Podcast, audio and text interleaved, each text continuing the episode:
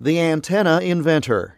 More from the Iowa Almanac in a moment. Don't miss the Hawkeye Farm Show February 27th through 29th at the Unidome in Cedar Falls. Hundreds of exhibitors will feature the latest in ag technology, equipment, and services. Arrive early for complimentary coffee and rolls and register to win $1,000 in show bucks given away daily courtesy of Purple Wave Auction. Check out daily educational seminars from ISU Extension. Visit HawkeyeFarmShow.com for details along with an interactive show floor plan. Show hours 9 to 4. Admission and parking are free.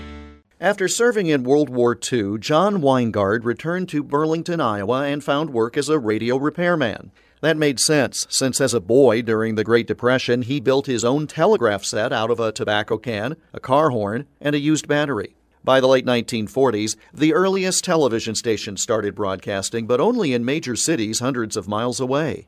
John wanted to see what the new Chicago station was putting on the air. So in 1948, he designed and built an outdoor antenna that would allow him to watch TV from Chicago in Burlington. John Winegard's designs became more sophisticated, and soon he created the Electro Lens Director System, the first patented improvement on TV antenna design in 25 years. In 1948, there were fewer than 1 million TV sets in the U.S.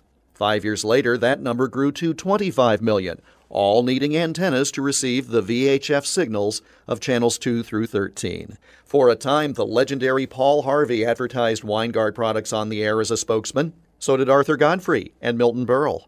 Today, the company is still based in Burlington with a worldwide reputation for producing antennas for a variety of uses. It's the legacy John Winegard left when he died on this date in 2002. And that's Iowa Almanac for February 19th. Until tomorrow, I'm Jeff Stein.